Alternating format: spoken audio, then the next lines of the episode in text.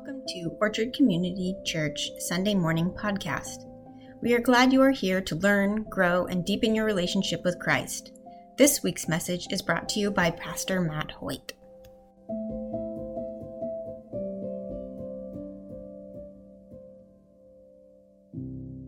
Golf's most prestigious event, the Masters, was played just a few months ago in March, and the winner was Scotty Scheffler, which wasn't a surprise because he's the number one golfer in the world. But there was extra buzz around the Masters this year because it was the first tournament that Tiger Woods played after the accident that he had that might have ended his career. And when we think of the Masters, we think of legendary names in golf like Tiger Woods, like Arnold Palmer, like Jack Nicklaus. But a name that wouldn't be a part of that conversation of golfing legends is a guy named Doug Ford. Now, most people don't remember that Doug Ford actually won the Masters in 1957.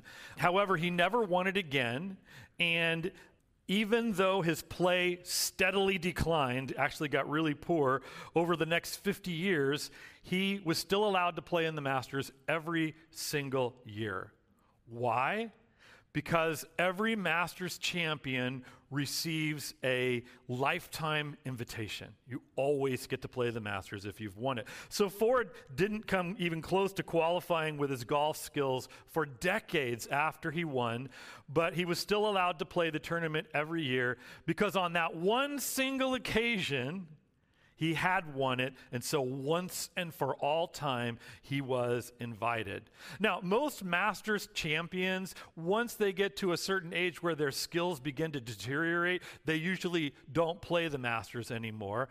But not Doug Ford. He kept playing every single year, and he only stopped when he finally couldn't walk the course because you have to walk the course. He played 49 Masters tournaments in all, yeah, which is a pretty good number. You know, and I was thinking about the fact that there aren't many things in this world that are once and for all like that. Most things can be undone or redone. But our passage for today, in it, the author of Hebrews examines a job that Jesus accomplished once and for all. And it was, in fact, the most important job ever completed. And we'll come back to that. Well, this morning we are continuing on in our series of messages called He is Greater Than All from the book of Hebrews. If you ask someone what the greatest thing in this life was, if you asked people, you'd get tons of different answers. But the book of Hebrews, as we've talked about again and again, has just one that Jesus is greater than all. And we've seen from the author of Hebrews that Jesus is greater than Moses, Jesus is greater than the prophets, than people like Abraham and Jacob. And we've seen also that Jesus is a greater high priest who serves in a greater heavenly temple under a greater covenant. And last week we saw that this greater covenant only came about by a greater sacrifice that Jesus offered. Well, today we're going to stay with that theme of sacrifice, and we're going to see that that greater sacrifice that Jesus offered was a once and for all sacrifice.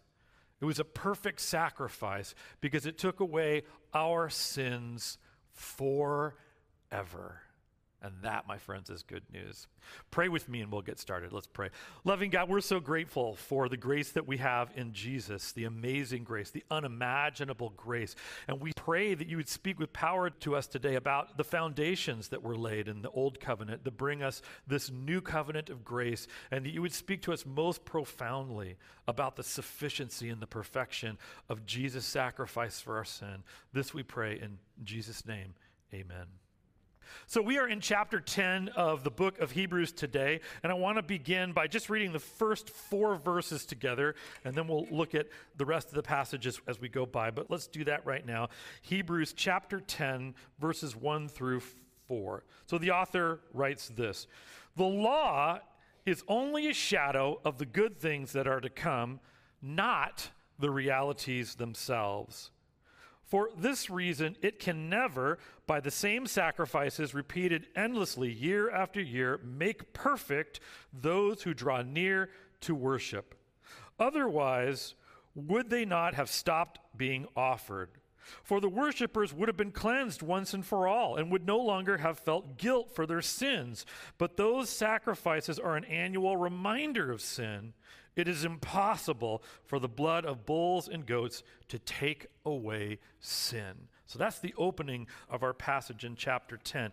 So, in the last few chapters, what we've seen is that the author has been focusing on the, the, Jewish high priest, on the temple, on the sacrifices that were made there, and on the old covenant itself. And what the author has said is that these things were only shadows, foreshadows, if you will shadows and foreshadows of greater realities to come. And so here in verse 1, the author says the very same thing about the law.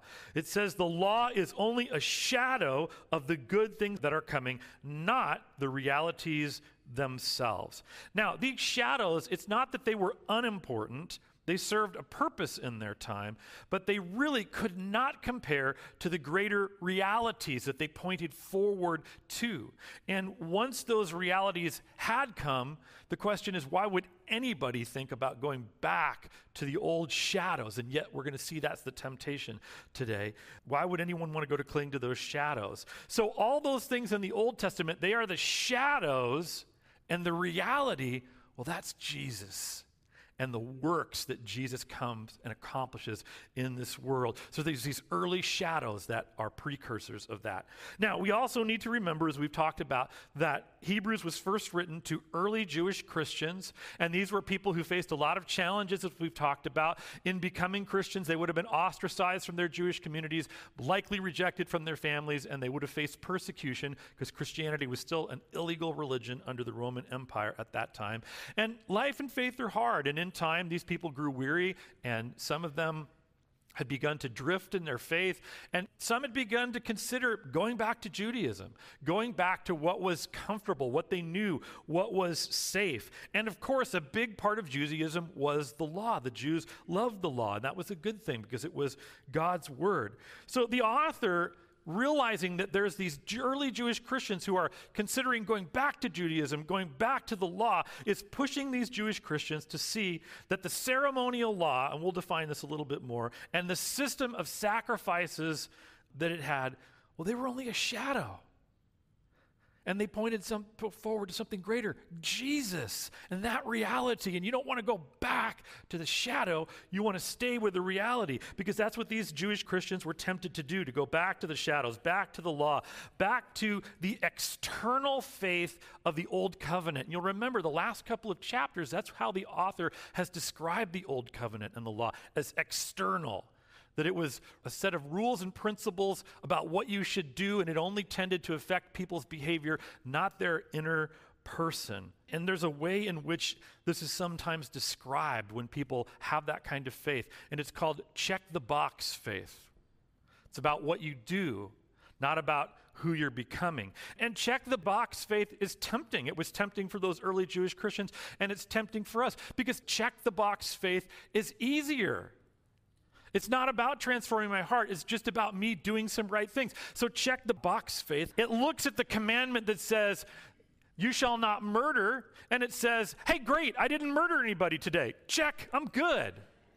And it ignores the deeper application of the law, what Jesus pointed to, which is that we need to rid our hearts of anger and malice and those things that put us on the road to violence and things like murder. It's about internal change, and we miss that when we have checks the box faith.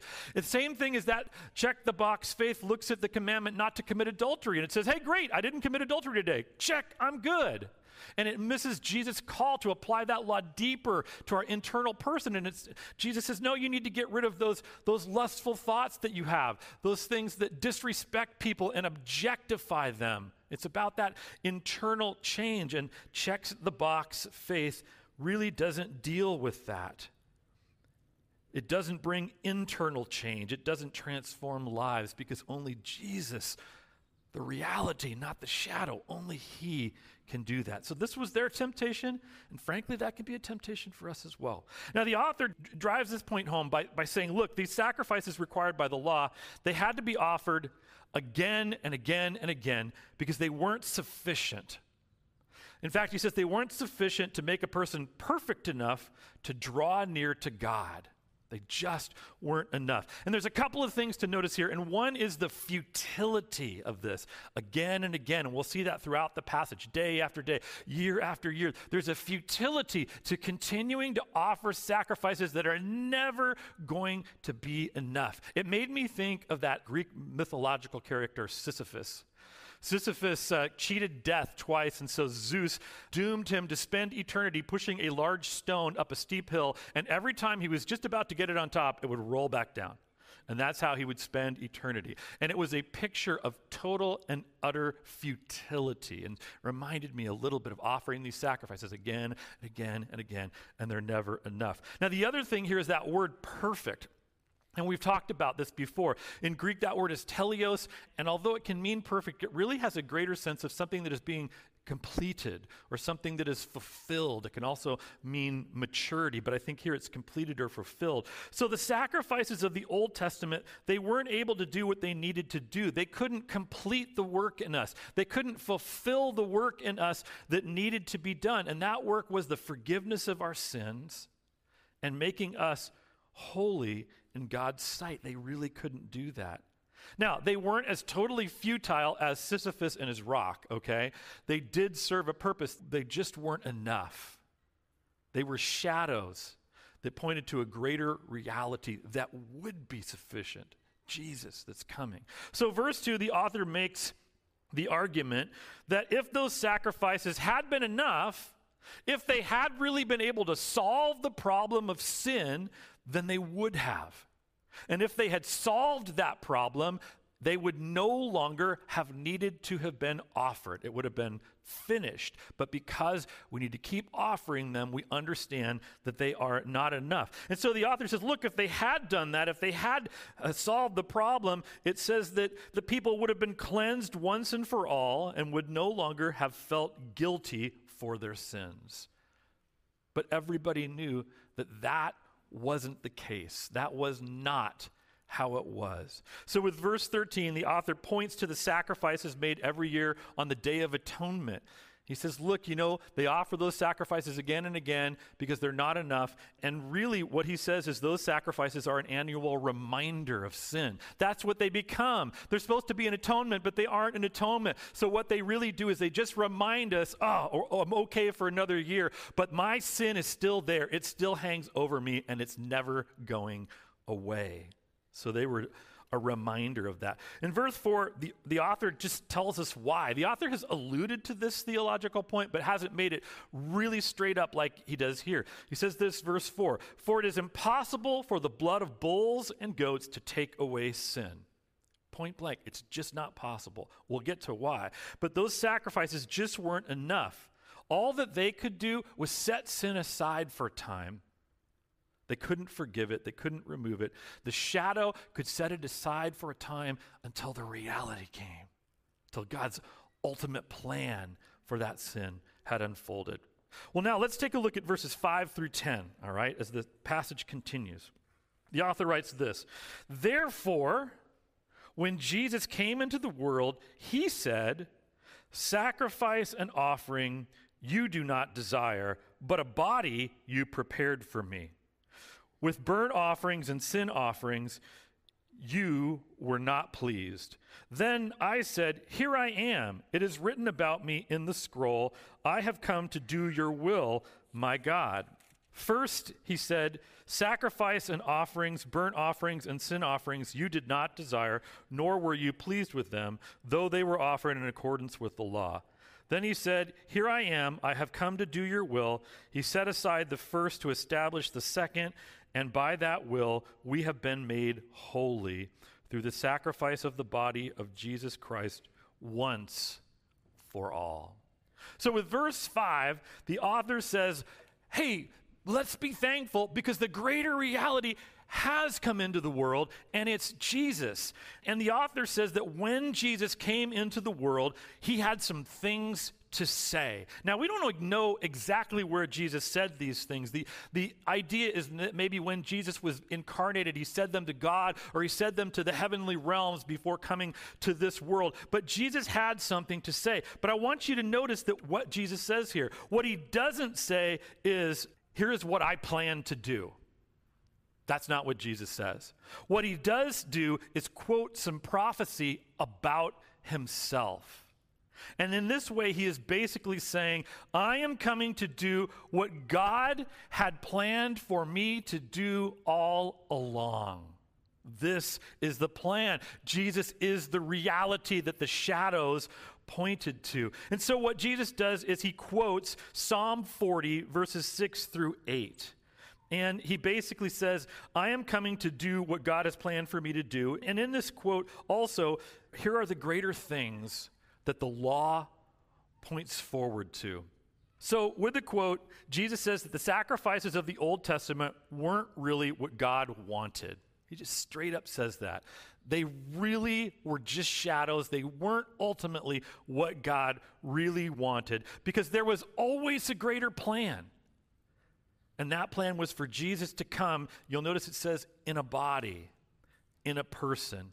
Verse 6, Jesus reiterates again those offerings were not ultimately what pleased God. And then in verse 7, he declares that what was written in the scroll, meaning the scripture, is that he has come to do God's will. And that's so important for us to understand because that means that not only has Jesus come to do God's will by his work on the cross and salvation, but it also means that Jesus is going to live this life obedient to God's will. And that's really important too. So he's going to come in a person and be obedient to God's will. So he quotes this, and then the author is so concerned that we are not going to fully take those points in, that the author then reiterates both of them and offers a little bit of a clarification. In verse 8, the author repeats Jesus' words from verse 5 that sacrifices weren't ultimately pleasing to God, and then offers this clarification, saying, But they were required by the law. We did them because they served a purpose for a time, but there was always something better to come. Verse 9, the author repeats Jesus' words about his willingness to do God's will. That emphasis is put there. But there's another clarification that he adds. He says that when Jesus came to do God's will, God set aside that first covenant and Jesus established a new one because of him doing his will. Another shadow is giving way to a reality, and the plan is unfolding here. And it was because of Jesus' obedience to God's will that it says in verse 10 we have been made holy through the sacrifice of the body of Jesus Christ once and for all. Notice again the emphasis on the body here and in verse 5. And the point is that Jesus was a real human being. He lived a real human life. He suffered real human pain. He died a real human death for our sins. So, why was the blood of goats and of bulls not enough? Why were their bodies not enough? Because they were not human. It wasn't human blood being shed, it wasn't human life or a human being. It was humans who had sinned.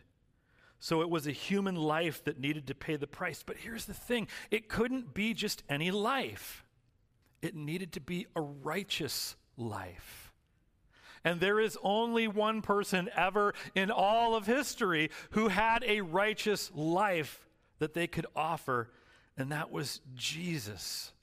And that is what made his sacrifice for sin perfect it's what made it powerful, sufficient, and able to make us holy, it says here. Jesus lived the right life that you and I are supposed to live, and we just don't do it. And then Jesus took that righteous life and he offered it to God on the cross in place of your life, in place of my life. That kind of substitution is not going to work with an animal. It's not the same thing. But Jesus offered the same thing, the righteous human life. And when he did that, once and for all, he saved us. And it was once and for all because there was nothing more needed the reality had come, and it was and still remains sufficient.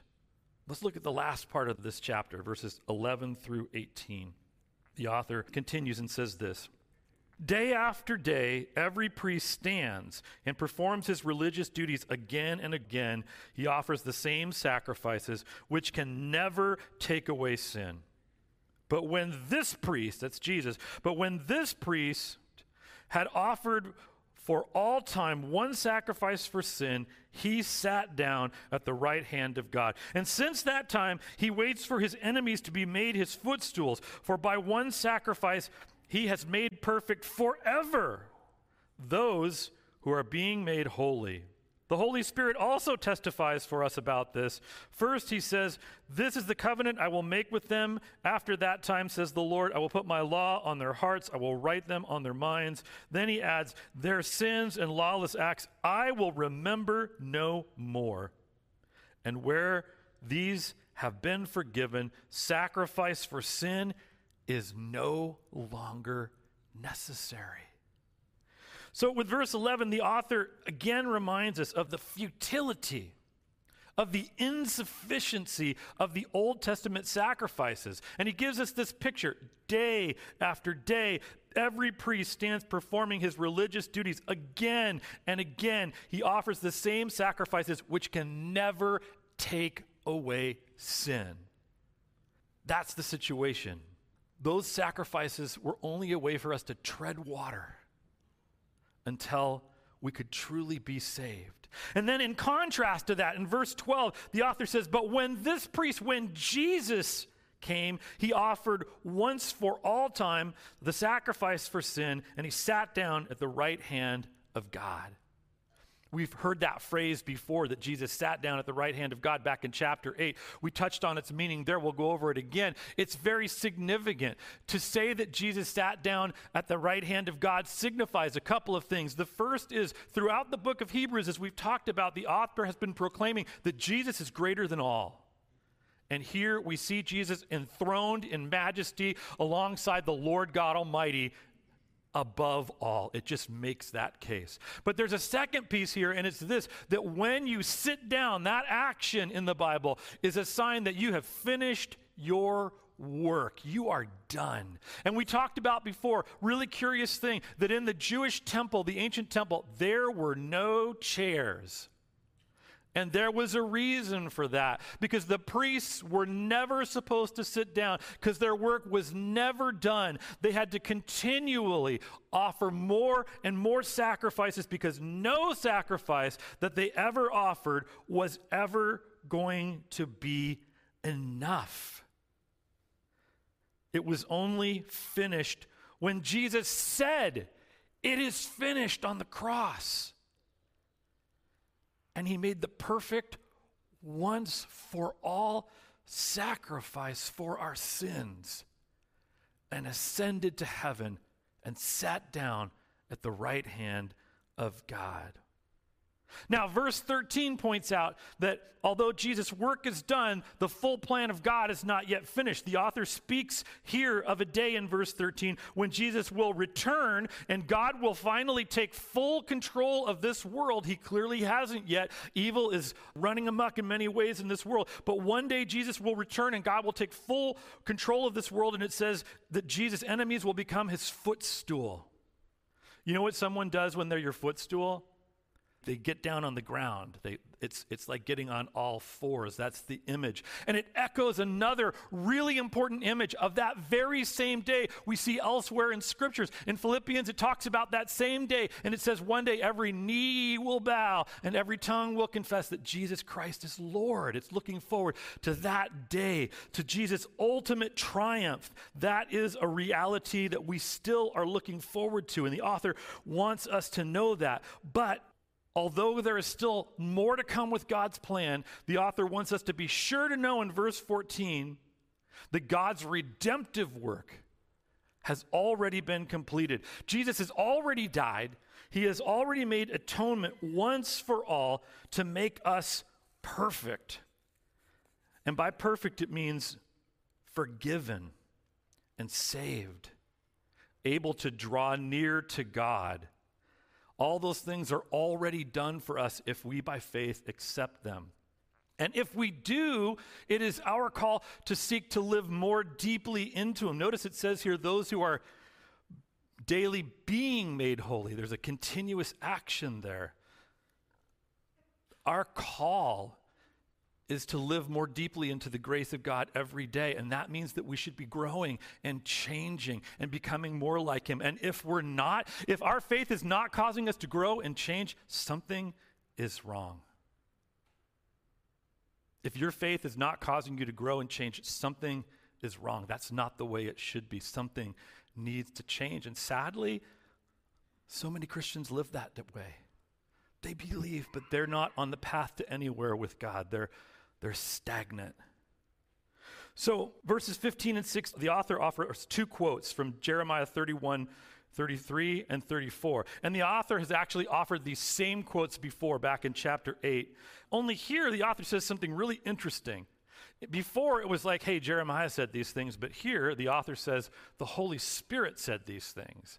And we might be thinking, well, how's that? You know, I mean, didn't Jeremiah write these words? And what the author really is alluding to is the fact that all scripture is God breathed, it's inspired by the Holy Spirit. And so there's a very real sense in which these words are Jeremiah's words, but they are God's words. They're the Spirit's words. The Spirit testifies to them. And I think the author wants us to really hear them as God's word here and not just the prophecy of a man who died a long time ago. And so he phrases it in that way. So, with the verse quote in verse 16, the author lifts up the fact that God's plan had always been for there to be a new covenant with his people. This is Jeremiah writing hundreds and hundreds of years before this, saying one day there will be a new covenant. And the author wants us to know that that has always been God's plan. And the author explains that this new covenant, it wouldn't be an external covenant. It says right here, it'll be an internal covenant. My law will be written on their, their hearts and their minds. The reality is being spoken to here hundreds of years before. It would be a covenant that would transform people inside and out. The quote in verse 17, the author illustrates that God's plan has always been for that covenant to be a covenant of grace.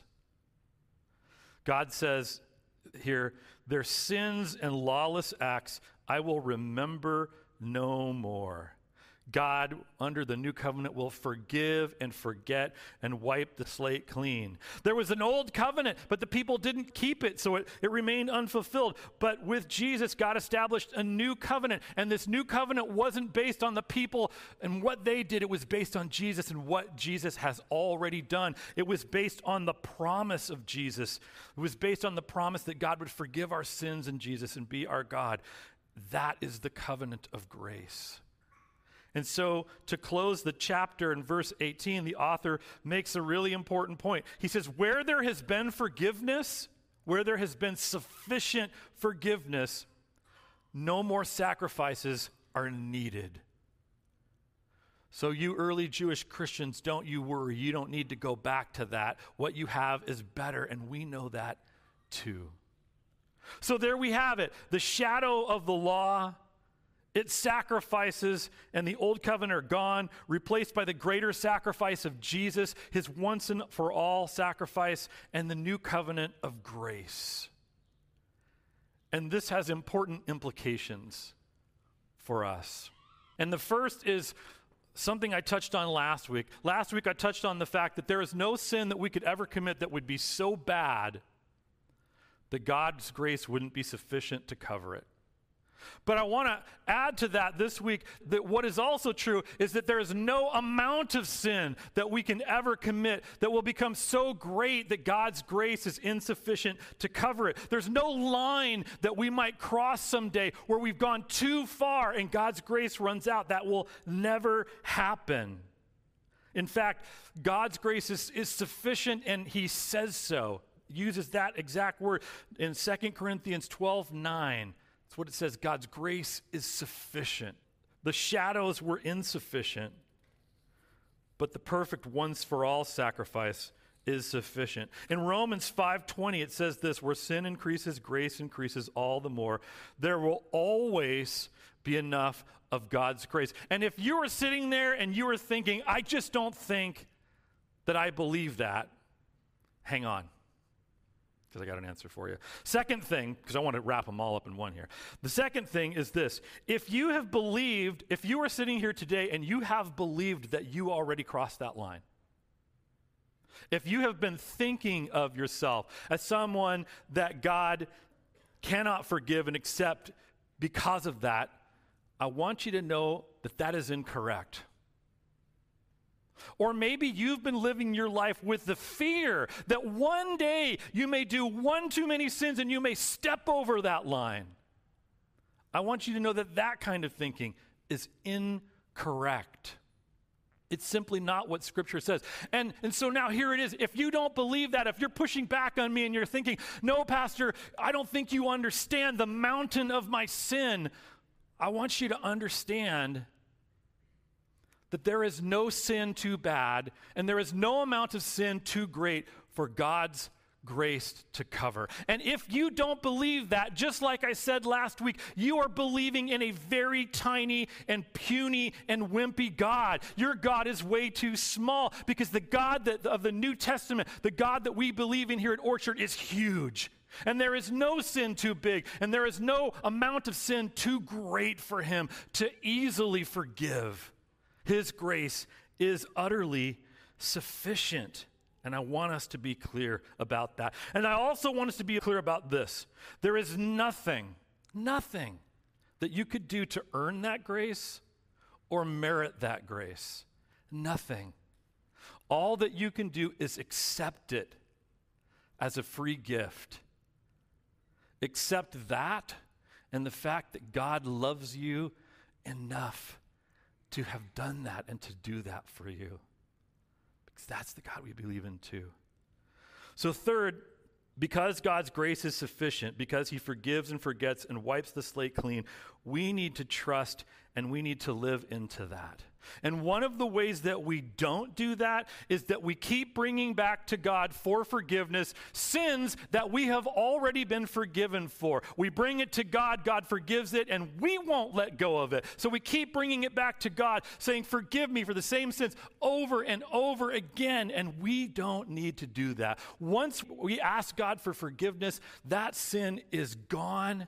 And it says, God remembers it no more there was a man who was just consumed by the perceived mountain of his sin. And so he would pray again and again, bringing the same things to God again and again and again, even though they'd been forgiven, to wanting God's forgiveness. And one day the Lord, I think maybe frustrated with him, just spoke to him and said, Look, I don't remember all of this stuff that you keep bringing to me. And the guy was shocked and he started explaining all these things. Well, what about this and what about that and what about that? And God said, You know, Jack, it just doesn't ring a bell. I don't know. I don't know what you're talking about. And he, and he kept trying to convince God, going back and forth. But what about this and what about that? And each time God was like, I don't know. I just, I, it doesn't register at all. And then finally, there was this moment where it dawned on the man that God really didn't remember because the promise of Scripture is that God will not remember, that God will forget, that God will wipe the slate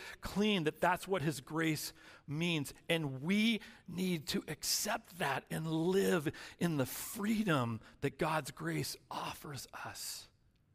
It is sufficient. The fourth thing is this again, because God forgives and forgets, there are some of us here who need to stop living life through the lens of the past seeing ourselves forever through the lens of past sins and mistakes and never feeling free, never feeling good enough, never feeling, always feeling like an imposter because we know the deep, dark secret of our past.